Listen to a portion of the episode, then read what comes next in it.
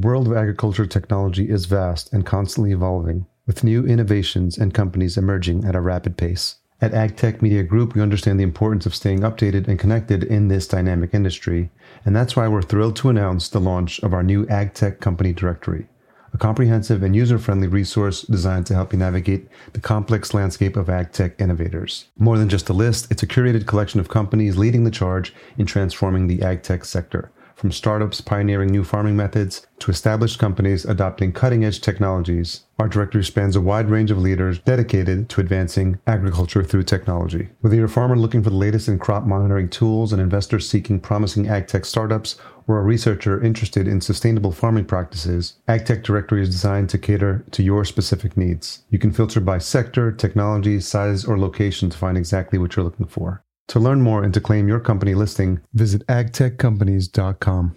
Special thanks to our title sponsor this season, IGS. Founded in 2013, IGS develops Industry 4.0 solutions in the global ag tech and commercial lighting markets. As an industry innovator, they make revolutionary controlled environment growth products. For more information, visit intelligentgrowthsolutions.com. I am not a fan of the phrase a new normal. I do think that we need to be flexible though. And I think that we've probably learned to do several things in a different way, and that's good. But I am keen to see people actually, you know, socially get back together again as soon as it's safe.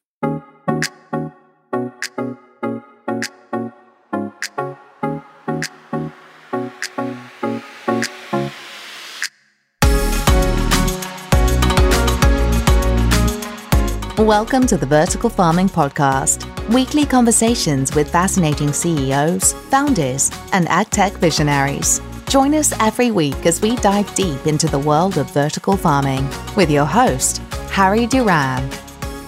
Vertical Farming Podcast, welcome back. Episode 12. We are in the home stretch as we wrap up season one Thank you for everyone that's been listening to the show since episode one and the feedback that we've received. It's been so positive and so supportive and it really lights a fire under me to keep continuing it and to keep up with season two, which is already in the works. So excited to bring you a whole new round of episodes from some fantastic founders in the vertical farming and indoor ag tech industry. If you're new to the show and this is your first episode, it's the one where we interview fascinating CEOs and founders of the leading vertical farming companies from around the world. In case you missed it last week, we had a great conversation with Alex Tyink of Fork Farms, learning a lot about how he started the company and the inspiration that kept him going through COVID. And it's really a compelling episode. I highly re- recommend you check it out, episode 11. This episode is also brought to you by the Vertical Farming World Congress. This inaugural event will bring together vertical farming operators, investors, retailers, technology suppliers, advisors, and experts to debate and help advance the sector's future. The dates for the conference are September 22nd through the 24th, and it's going to be a virtual event. We're really excited to partner with the conference, and the lineup is a who's who in the vertical farming industry. There'll be speakers there from 80 Acres Farms, AeroFarms, Bowery Farming, Growing Underground, Intelligent Growth Solutions, Jones Food Company, LettUs Grow, Root AI, Square Roots, The Circle, UNS Farms, Vertical Future, Yes Health, association heads and academics and nutrition experts from Germany, Japan, the Netherlands, and Turkey. It is indeed going to be a global event. Investment experts from AgFunder and Ashfords and Innovate UK and S2G Ventures. It's clear that the team has pulled out all the stops to make this a landmark event for the vertical farming industry, and we're excited to participate as a partner. Attendees will have access to extensive networking opportunities, interactive discussions, instant chat, one on one video calls, and you'll also be able to log into the platform days ahead of the event to build your profile, plan your agenda, and begin networking. For more information, head on over to zenithglobal.com forward slash events forward slash VFWC 2020. We'll also have a link to that in the show notes. This week, we have David Farquhar back for a return engagement. David was kind enough to kick off season one on our first episode of the podcast. He is the CEO of Intelligent Growth Solutions, IGS. In this episode, we dive a little deeper into what IGS has been up to since we last spoke We talk about the amount of science, development, processing power, and scale that goes into ag tech and what IGS is currently doing to give back to the community amidst COVID. We touch on the importance of promoting awareness among the next generation and educating them about the opportunities that vertical farming provides. We talk about some new models in ag tech that are likely to manifest over the next few years. And David speculates on the future of technology development at IGS and shares some of the work they're doing on the weather and climate management front. It's really fascinating stuff. Remember that if you enjoyed this episode or past episodes, I'd love it if you leave a rating and a review at ratethispodcast.com forward slash VFP. Okay, let's jump into this conversation with David. So, David, welcome back to round two of the Vertical Farming Podcast. It's really great to be here and I enjoyed it last time. The folks in our company enjoyed the style of it. A lot of our customers commented on it as well. So it's obviously something you're very good at, Harry. Thank you. I appreciate that. Do you think it was something about the nature of the timing of the interview? Because we were just checking on the dates. It was uh, March 26 when we had that first conversation. And as a as a as a globe as global phenomenon, we were going through just understanding what was happening with COVID, and people were trying to figure out what what the world was going to look like. So I think people were looking for um, connected conversations and connecting with our fellow human beings at a time when it felt like we were going to be disconnected from people for an extended period of time. I'm wondering if that might have been part of what people were resonating with. I think it could well be. And I think that certainly in this country, a lot of people are fretting about Brexit. You know, there doesn't seem to be a really clear path, and that is going to have a big impact on our food supply chain. Mm-hmm. But, you know, I think the effect of the lockdown probably really made people reflect on how are we going to feed ourselves? And I think it's also oddly focused people's minds on the whole climate change debate as well. Yeah. With a lot less pollution because of a lot less transport. There's been some amazing imagery. The one that sticks in my mind are photos of the Himalayas from Indian cities where you've not been able to see the Himalayas for like 50 years. Yeah you know, and it's not just India, of course, but you know, lots of parts of the world because of the much less transport. And people, I also think, valuing the ability to get out, get some exercise, get into a green space, and sort of maybe reflecting on the fact that, gee, didn't we take this for granted before? I really think there could be a number of factors at play here. Yeah, I agree. I think, and people are reevaluating even things like the need to be in the same location for work to get done, for what was possible when we're in the same room with people, and and thinking maybe that that wasn't possible in a remote environment. And it, it's almost like the grand experiment, whether you wanted to or not, as an organization, everyone was forced to test out this theory of what can be done remotely, how much progress we can do as companies and as business leaders. And so I'm wondering in the time that since we've had our last conversation, which was March, and now as of this recording, we're in August, how have you thought about running an organization differently than you may have thought was possible pre March? Yeah, that's an interesting question, and it, it, does come up a fair bit externally and internally. You know, we uh, live in an industry which employs lots of very different kinds of folk people who really do need to get face to face, like salespeople. Mm-hmm. You know, trying to close a deal with someone, even on a video call, is just somehow not the same. Maybe there are new techniques that will have to be developed, but it really isn't the same. And I think, but then there are other jobs like software en- engineering, where a lot of the time you don't really have to be face to face. But my, my opinion is even there, there are just some things that happen better. You know, when you can look someone in, in the eye or you can look round a room, you know, and that's that sort of group thing is certainly something people have not cracked. I am looking forward to going to my first face to face meeting in which someone just does this. So we had an in- interesting thing. We, we raised our Series A money mm, between June and September last year. So by the time we got to our Christmas end of year all hands event and then Christmas party, we'd been building the team up for about three or four months and we'd gone from eight people to about you know 35 40 And we then built more into March and we're just starting to recruit again now. But at that Christmas all hands, one of the most positive bits of feedback we got was that people really loved the fact that they could work when they wanted and where they wanted. So as a business, we were already trying to be as flexible as we could to accommodate people's circumstances. Some people had a more difficult commute uh, to the office than others. Some people just feel more productive at home. And to be honest with you, these days we should worry more about the outputs than the in- inputs. You know, we're not standing there with a damn stopwatch, yeah. you know, checking folk in. Yeah. There's really no need for that. The feedback I'm getting is that we're in different teams, we're maybe between 85 and 95% productive. I suspect that nobody would really put their hand up and say that they are 100% pr- productive compared to where, where they were. Although, you know, I, I would have to say the out- output from most of our team has been spectacular anyway. Yeah. So, uh, you know, they may well be more pr- productive than a l- lot of other businesses. But I, I, think everyone would put their hand in the heart and say, yeah, you know what, it, it's been it's been harder everyone's done their best, but it has just been harder. So I am not a fan of the phrase a new normal. I do think that we need to be flexible though. And I think that we've probably learned to do several things in a different way, and that's good. But I am keen to see people actually, you know, socially get back together again as soon as it's safe. Yeah, I think we're all trying to figure out when that's going to happen. And I think there's not going to be a hard set date when everything is magically switched back to the way it was before.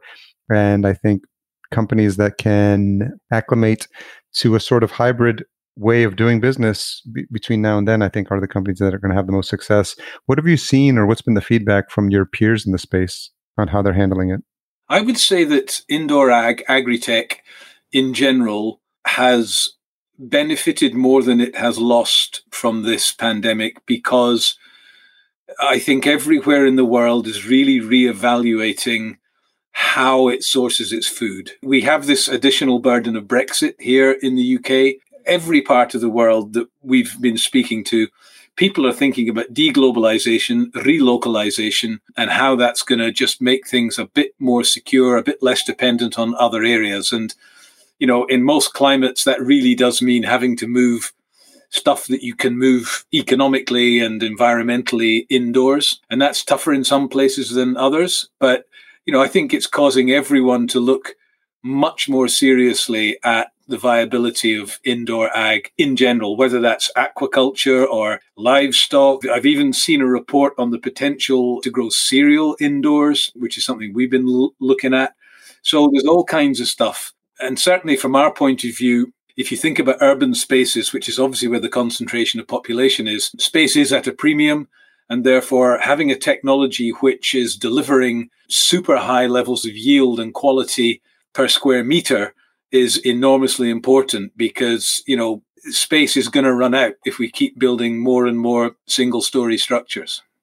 Yeah. And I, and I think what's important is prior to COVID, IGS had a whole slate of initiatives that were planned. And can you talk a little bit about how, for lack of a better term, the show must go on? And so you must continue to innovate and you must continue to bring some of these new innovations to the market, maybe at a, at a different pace and different in the way that you had thought of prior to COVID. So can you talk about some of the new innovations that you've had to keep working on and bring to market since then? Certainly. I would say from a technological point of view, the single biggest area that we've managed to make progress on is with the sort of air based elements, the ventilation based elements of climate control. I think if people put their hand on their hearts and were honest with you in this sector, they would probably admit that once you've cracked the lighting, the power, the automation and handling, and the irrigation, the thing that is left on the table that is the toughest nut to crack is around the area of ventilation. And whether that is near field stuff, I mean, obviously there are very, very different physical structures to indoor horticulture. But, you know, for us, we think about, as you know, we think about uh, things at a tray level. So a six meter square uh, tray. And these trays are stacked up inside our nine meter high towers. So 50 in each tower you know, and you're putting a living, breathing organism or thousands of them inside, yeah. inside a metal box. And so eventually something that is organic in behavior is going to hit something that is mineral, you know, and they're not the happiest of bedfellows. So dealing with the heat, the humidity, the mix of gases,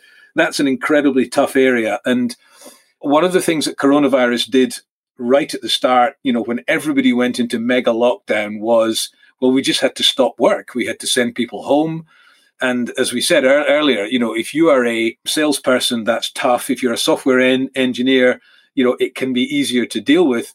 But if you're a hardware engineer and you can't get your hands on your kit, you know, that's really, really tough to have any kind of an impact at all. Yeah. So we kind of worked within the rules, we worked with government, and we looked at so, you know, how important is this that we keep moving this forward? What can we do that we can do safely within the regulations? And we figured out a way of dividing our team into two halves. So part of our development team, hardware team, R&D team had relatives, you know, or very young kids or some circumstance that made it you know, probably too risky for them to come to work. So we did put a small number of folk, just about uh, four or five, on furlough, and they actually, I think, were okay about that because they recognised the challenges that would potentially create for their their fam- families. Yeah. Uh, and then what we did with everyone else was, you know, we put really stringent cleansing and distance mechanisms in place and had them work in shifts. So it was always the same two people who would be at, at the site uh, developing the kit as we went along. And I have to say, we also borrowed a couple of people's garages. So a couple of the guys did some amazing work from home. I'd love to think of us as the Agritech Garage Band, you know? Together, they made some amazing developments, and we gradually got more and more back to work. The James Hutton Institute, where we are co located, kind of went back at the beginning of this month and so we've been able to have actually visitors coming as well, which is great because that's helped us to sort of close some business. We've now got to a stage where we've got full stack growing towers, you know, with like 50 trays full of crops, uh, literally thousands and thousands of plants. And we've managed to get the humidity levels and the temperature levels within the trays and in the whole tower to tolerances of around about 1.5, 1.6%. So that degree of accuracy and precision in saying this is what it needs to feel like for these plants, this is the ideal climate for them, you know, that's well within uh, the tolerance that a plant will cope with. And you know, it probably doesn't need to be that accurate, but the fact that we can do it yeah. means that we can then, you know, turn the dial up when we need to, turn it down when we need to, and kind of take a plant through the whole cycle from germination, where we want it to be warm, humid, dark, right through to hardening off at the end of the crop's sort of growing cycle when we want to make it cooler, we want to make it much brighter.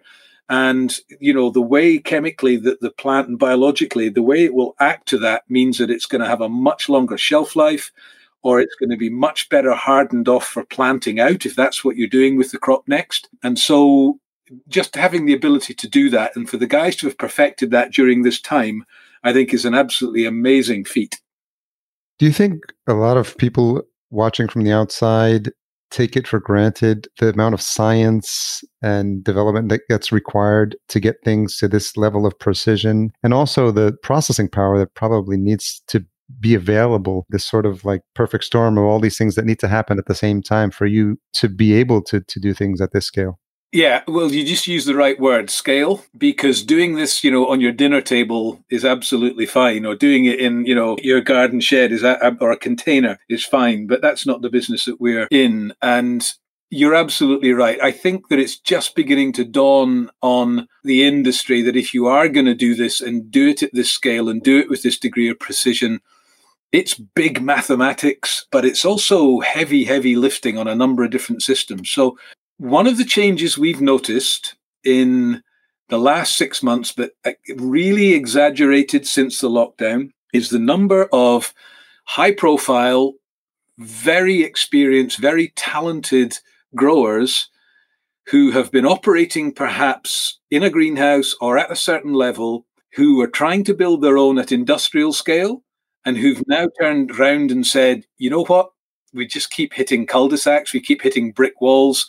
You know, when you're getting to tens of thousands of LEDs, when you're getting to that mass of air that we have to deal with, when you have that many irrigation events and you've got to manage the whole thing, it is really tough. And it's not just, it, I'll come to the data in a second, but it's not just that. It's about the electronics, it's about the physical handling. It's about, you know, it is about the ventilation and the humidity and so on. So it's stuff that people are almost kind of taking for granted. I, I, was standing in a field with a guy with 100 acres of beetroot in the north of Scotland just a week ago. And we were talking about, you know, if you could take this field indoors, could you specify the perfect climate for each period of this crop's life cycle? He was telling me that he needs to get mid teens per acre to make his business really work. He's occasionally got up towards 20, but he's had a couple of years where he's been down below 10, and that's incredibly tough. And, you know, trying to get a farmer like that to think, well, if I'm not at the behest of the climate, of the, of the weather anymore, and if I'm in control of it, what could I really do? Where, where could I take this thing? And then having them think about how tough that is. So that is a journey I think a lot of people are on we are seeing a lot of business now coming out of these more experienced growers, and that is, I find, incredibly encouraging. Um, and then you talked about data, and I think you're absolutely right because in order to make the right decisions, so yes, of course, we have artificial intelligence that's proposing recipes of weather, climates to to develop. But there's also the intuition of someone with green fingers, you know, someone that has grown and is an experienced horticulturalist. And you have to enable that experience to overlay what the artificial intelligence is proposing because it's just intuition. They will just know that, that, that that's not quite right, you know? Yeah. And also, you're bringing the automation and the industrial side together with this horticultural knowledge and crop science because crop science can bring to the table the fact that well we know that we can impact the nutrition of this thing, the flavor of this thing, the taste of this thing, if we can experiment with the way we apply spectrum to it or brightness to it and and at different times in the life cycle. So having the ability to have that degree of precision and control and to be able to vary it uh, enormously important. So the data is great, but it's only useful if you can respond to it and act on it. Okay. So that's that's why the controls are so massively important. So during lockdown, all of these things, you know, have really developed for us uh, incredibly well. But the one that almost makes me the happiest of all was so you you know from our last conversation that we've made this promise yeah. to the market that we will never grow crops for commercial sale. You know, our covenant is that we're a tech vendor. You guys are the farmers. You're you're the growers. You know how to do this stuff. We'll just give you a better set of tools. And so what we do with the produce that comes out of our demo farm, it's grown for crop science, it's grown for R&D purposes, and we always either compost it or we take it home and we use it, you know, at home. My my my wife has developed the the most amazing pesto recipe you have ever tasted in the world. What is the IGS recipe book? Yeah, there you go. She's not even Italian, but this stuff is incredible. And we've been sharing it with customers and partners and things, and they're all going, What the hell is in that thing? Um, so we're, we're figuring out what, what we actually do with this recipe. But the thing we decided to do was there's a lot of people struggling in cities. Maybe they're homeless, maybe they've been furloughed maybe they got young families. You know, it's been harder and harder for them to access food and have a healthy diet and so on. And it suddenly dawned on me one day that, you know, there was a, a notice came out from the Scottish government saying if business can do anything to help people in the current lockdown situation, please let us know. And I thought, gee, you know what? We've got all this produce. Why don't we share it with the community? And so we got in contact with the city council in Dundee and they put us in touch with some people that operate multi ethnic kitchens and do food banks and stuff like that. And so we offered them the produce. And for me, what was so interesting, and I hadn't thought of this before we did the experiment, was I wonder if the average person in the street is actually going to like the stuff that our farm can grow, you know, yeah. because some of the stuff we grow is, could be considered high end produce. Well, do you know what? It's been absolutely amazing. We're doing two to three deliveries a week. Wow. We're harvesting it, we're bagging it in compostable bags, and they're coming to collect it. It's all done incredibly safely. we've had some fantastic responses and they're just saying, can we get more? Can we get more? Can you keep this going after lockdown and so on? So what we're hoping to do is to work with a local grower to actually put a vertical farm into the city of Dundee to make this happen because we need to get back to our day jobs as it were. But it's been yeah, yeah. it's been a real privilege to be able to supply that food to those folks because it you know it does seem to have made a difference. Yeah and i think that's what's been happening across the globe is the impact and here in the states you know if, if, you look at things like unemployment numbers and you know if certain stimulus packages are not passed in time the moratorium on evictions is going to come and go and i think what we're seeing here and i'm wondering what you're seeing on, on your side as well is i don't know that we've grasped the impact of COVID and people losing jobs, people losing homes, people not having access to food. And it feels like there's a wave coming that we we may or may not be prepared for. And and I think to your point, you know what, what you're doing is a great start. And I'm wondering if we're starting to figure out a way as a collective society, as business owners, what we can do to help prepare for this and help, you know, and, and to put it as simply as possible, help our help our fellow man out. Yeah, I mean, societies vary a great deal in terms of their humanity, don't don't they? And I guess countries also vary from time to time depending upon who's running them. Yeah. It's been interesting. I don't believe that in a situation like this, you can look after the economy and society fully at the same time. I think tough choices have to be made. The Scottish government has opted more for a societal approach. And as a business person, as an entrepreneur, I, I will admit that that has been frustrating at times. I don't understand why people can go to a pub, but my guys can't go to the office. Yeah. Because I guarantee you that after a couple of pints, the level of social distancing in a pub is going to be a lot less than us placing desks two meters apart. Oh, yeah. So some of the decisions I find head scratching, uh, but overall, I think that you know, governments have to make a choice between a societal focus or an economic focus, and one or the other is going to suffer. And yeah, clearly there are opportunities for business to play its part. And, you know, I just hope that humanity comes to, to the fore because at the end of the day, it's people that make things happen, right? You know, we need to look after people. I'm a firm believer in, in that. I do think that as a business, you can find a balance between those two things. I, I don't think we'll always get it right, but it behoves us to at least have a go. Yeah. One of the things that I wanted to talk about is your thoughts on introducing new skills and encouraging greater awareness among younger generations of people coming into vertical farmings and how there might be more awareness of that uh, with everything that's happening now. You've got a crystal ball, haven't you? So, one of the things we did early in the year, a friend of mine, Sandy Kennedy, runs a thing called Entrepreneurial Scotland, and it's a fantastic not for profit organization which takes undergraduate students and it sends them over to Babson College, which I think is in Boston, isn't it? Um, yes, yes, right. Boston. Yeah. So they go over there for, I believe they do almost an additional year in their degree course and they go over there for an extended period of time and they go through entrepreneurial training. And the idea is that they then come back, or maybe it's a semester, I'm not sure, but they then come back to Scotland. And the idea is that they get a placement for 10 weeks or so um, during the summer. So they give up their summer ho- holiday to develop their understanding of entrepreneurship. Sandy reached out, out to us to say, look, we are really struggling. We normally manage to place, I think he said about 250 students. It's an amazing program. And we are really struggling to get up to about 100. Is there anything you can do to help? And actually, just so happened that you know, we've taken, we've gone from eight people to like 55 people. We should actually be at like 85 people, but we had to sort of slow things down on the recruitment front during the lockdown.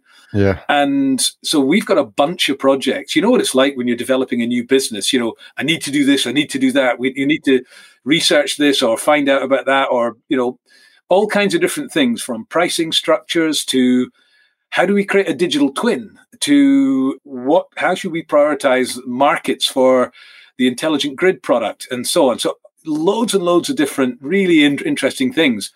And with not enough hands to do it we went back. So I, I just said to the team look Does anyone have a project that could use a super bright, very enthusiastic, very intelligent person for 10 months? And it was kind of, where do we get them? You know? so between yeah. Entrepreneurial Scotland and um, some other connections to universities and to a bunch of interns that were available locally in, in the Dundee area, we've actually taken on 15 folk, okay. which is in addition to our main staff. So uh, they're all here for the summer. The feedback I'm getting is they're doing an absolutely amazing job. So, in terms of developing entrepreneurial skills and developing enthusiasm for this sector amongst at least a part of the next generation, and for us to get benefit from it as well, that program has been absolutely terrific.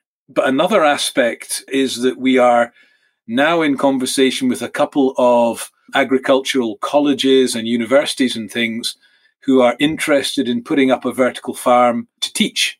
Um, so, you know, that's a development that I think that we will see in the industry in the course of the next 12 months or so. And I think that's a really exciting thing because it's kind of part of making this thing mainstream. And you know, uh, I've talked quite passionately in the past about the fact that it's not yet mainstream, and let's not kid ourselves on that it is. Yeah, yeah. And so the third part of this is that our engagement with the real farming community has three threads to it. The first one is helping them to diversify what they grow. The second one is about helping them to grow a much better supply of starter plants, seedlings, and things that they don't have to import. Yeah. But the third one is an agenda to keep more of the next generation on the land. Because I, I don't know what it's like in the States, but the tradition in Scotland, and I think quite a lot of UK and may, maybe Europe, is that the farm always passes to the oldest male child. Yeah. If you think about it, if you're a dairy farmer and you're producing a lot of stuff out of the back end of cows that, you know, is not great, but you can do an ADHD plant and generate your own electricity, then maybe you know, you could get a vertical farm, diversify your operations away from dairy into maybe growing you know, salads and other leafy greens for or fruit and things for your local market. And maybe another person within the family could run that part of the business. So maybe the daughter or the younger son or whatever. So the agenda of keeping more of the next generation in agriculture on the land is another one we're keen to support. Yeah, and I imagine there's a different set of skills that are going to be required because typically growing up on a farm, you could learn what you needed to learn from your your father or the generations passing the wisdom of tilling the land. yeah. But now, you know, there's a different set of skills that are required, especially with when it comes to vertical farms, and then I'm sure that's part of the education process as well. Yeah, I mean, as we said earlier, you know, you're doing this thing inside a metal box. You're using a completely different substrate from the soil. You are not having to react to the climate. You're creating the climate. So, you know, I think first principles are probably the same, but there are significant differences that have to be learned. And, you know, again, if we are going to grow up as an industry, we have to be honest about that and yeah. we have to make provision for it. So the, the, sooner we're teaching this stuff in an open way, the better, in my view.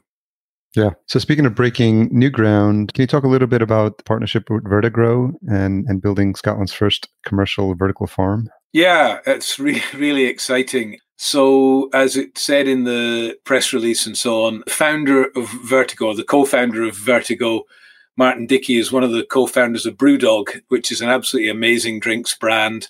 They started in microbrewed beer, as you know. They have American investors. I think they've got a whole bunch of locations around the States as well as over here and in other parts of the world. They're very innovative people. You know, Martin and his partner in Vertegrow are looking to do the same thing with agriculture. In fact, Brewdog just earlier this week announced on the weekend uh, announced the Brewdog Forest so they're going to go carbon positive, you know, beyond carbon neutral, or maybe it's carbon ne- negative. I can never remember which way around it is. Anyway, they're yeah. going to consume more carbon than they're going to generate. And doing vertical farming is part of that. You know, the thing is a heat sink, it's a carbon sink. But growing a forest, you know, is an even better way of doing it. And so they've got lots of really interesting ideas as to what they might do with produce that comes out of a vertical farm. So they've they've got a site. We've done the design with them on the layout for the harvesting and packaging area and all that kind of stuff. And in fact, I had uh, lunch with them last weekend at the Brewdog HQ. I had an absolutely amazing Beyond Meat burger and a pint of black and tan which is not something you see every day, but it was excellent. A mixed stout and IPA drink. Fantastic. So no, we're really pleased to be working with those guys because they're, they're innovators. They really care about the environment and not just with what they say, but everything that they've been doing with Brew, Brewdog and so on. And I think we're going to see a lot of really creative stuff come out of them. So that's an exciting one. And we have some equally exciting ones um, in the pipeline, which I'd love to tell you about. But the team would absolutely kill me. May have to set you up for the third interview now. Well, please, yeah. I mean, watch this space. But I'll tell you, we are really seeing agriculture 4.0. There, people are starting to think about how this enables totally new business models.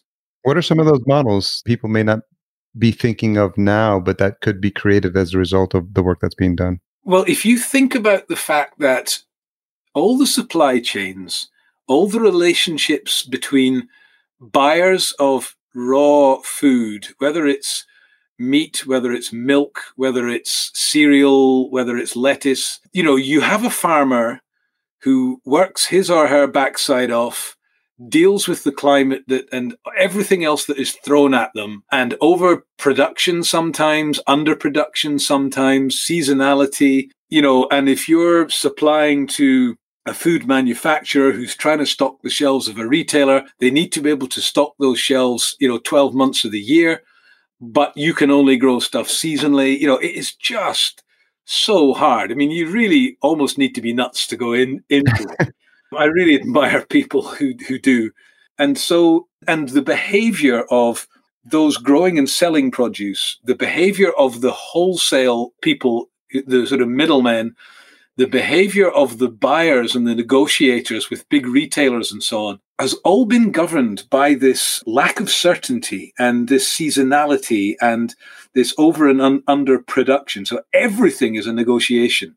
If that can be taken away, if you can guarantee a yield, a quality, a delivery, well, that negotiation, you know, day to day, week to week, month to month, season to season, that can go away and you can get to a point where you can say, you know what? I can stock these shelves in these stores with these SKUs. I can guarantee the yield. I can guarantee the quality. So let's not haggle on price for every head of lettuce. Why don't you pay me a subscription and I'll fill your shelves for you? And so everybody loves everything as a service. Yeah, you know, whether it's software or razor blades or ink cartridges, you know, how about farming as a service?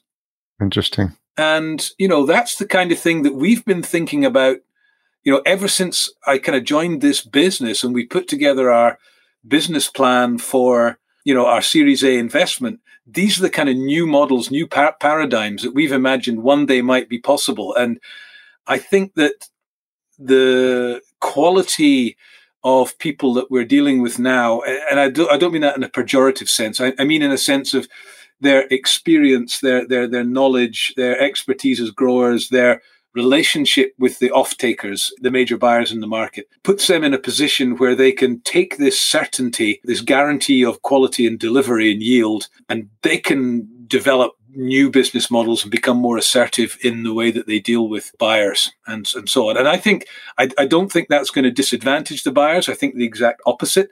I think it's going to elevate the whole thing.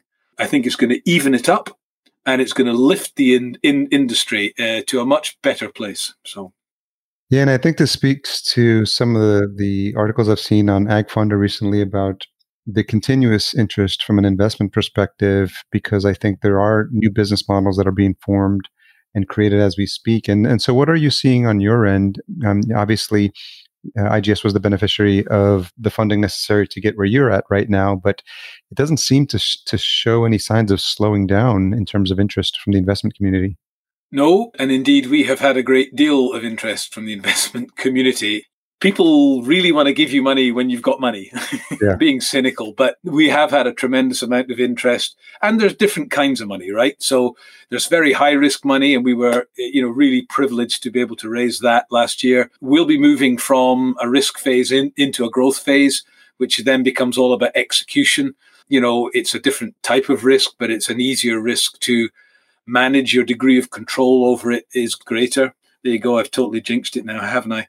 but it's so it's a different kind of money, and and we've been seeing a lot of those folks express an interest in supporting the next stage of our growth, which is terrific. You know, we're really grateful for it. Very interesting question the other day. We've been put up for the finals of the British Farmer Awards, yeah. which is ter- really exciting to be recognized by the in- industry as a a supplier. One of the guys asked me, well, you know, aren't you in danger of building so many ver- vertical farms you're going to saturate the world market? I hadn't even thought about, about that, but it, it was an in- interesting question. But I, I think there's plenty of space. So I think there's plenty of room for capital to come in and support the growth of this industry. And I hope, you know, things like aquaculture and better management of livestock and, you know, better management of staple foods and things like, like that. So I think there's plenty of investment opportunity. And yeah, I, I'd say we're definitely seeing it. Do you see IGS at some point also having a hand in developing some of these new technologies or sort of supporting some of these new entrepreneurs with something along the lines of an incubator or something that can help because of you know all the work and, and, and development you've you have i imagine you might have an interest in technologies where you could have a hand in supporting them that in the long run could actually benefit some of the things you're working on at igs yeah, so if you look at how we build a vertical farm today, or indeed how we build the intelligent grid today, and you know as we come to the a lot of announcements around that product, um, which will be end of this year. You know, that might might be a good time for a, for a, a catch up. But a lot of the we design components ourselves and we take them out to manufacturing partners. But we also encourage, you know, young companies well, what are we, but smaller companies that have got really interesting technologies to come and talk to us. But then we've also got some serious corporate partners in Asia, in Europe, in North America, some real household names who supply components to us. And we're always totally open minded. I mean, I think we know where the problems lie that we have to solve because no one else has.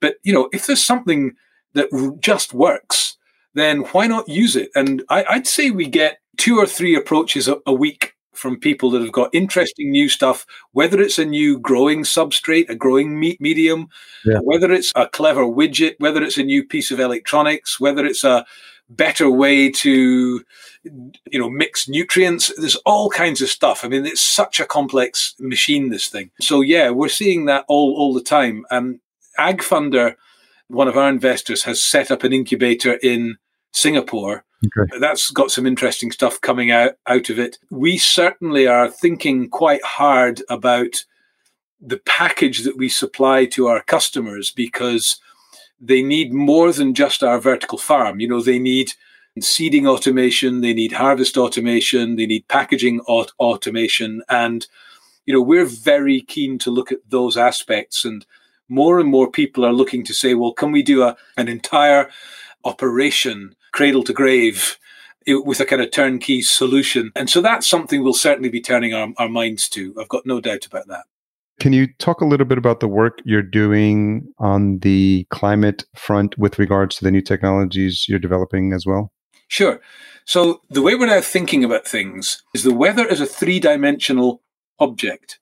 So, the three dimensions really are the sun, the wind, and the rain. And however you choose to look, look at it, uh, different combinations of those are what make up our daily weather, our weather from hour to hour. But it's more complicated than that. So each one of those dimensions has multiple factors. So, you know, and it could be six, eight, ten different factors that go to make up the light that we receive, the way we get our water in into our ground, whether it's through rain or groundwater, the wind and the impact that has on our ability to grow crop. So it then becomes more complicated from a mathematical point of view. And then you have to think that each one of these eight to 10 major factors of the sun, of the wind, of the rain, each one of them has an almost infinite number of possible values. And the one that brings it out for me the most is spectrum. Think about when you go into a paint shop, you know, you're going to go and buy paint for your bedroom or something, and you go into a, a DIY store, a hardware store, as you'd call it, yeah. And you get the color chart, and it's just, oh my God, how am I going to choose? You know, You never realized there were so many shades of green available. exactly. And, you know, you then think about the RGB, the red, the green, and the blue, and you think about think about every sunset you've ever seen. Think about every sunrise you've ever, ever, ever seen. Think about the colors in a beautiful garden. So, you know, th- there's an almost infinite number of possible varieties of just spectrum. And then you've got brightness on top of that. Then you've got dimming and pulsing, and you know you've got multiple different factors just of light.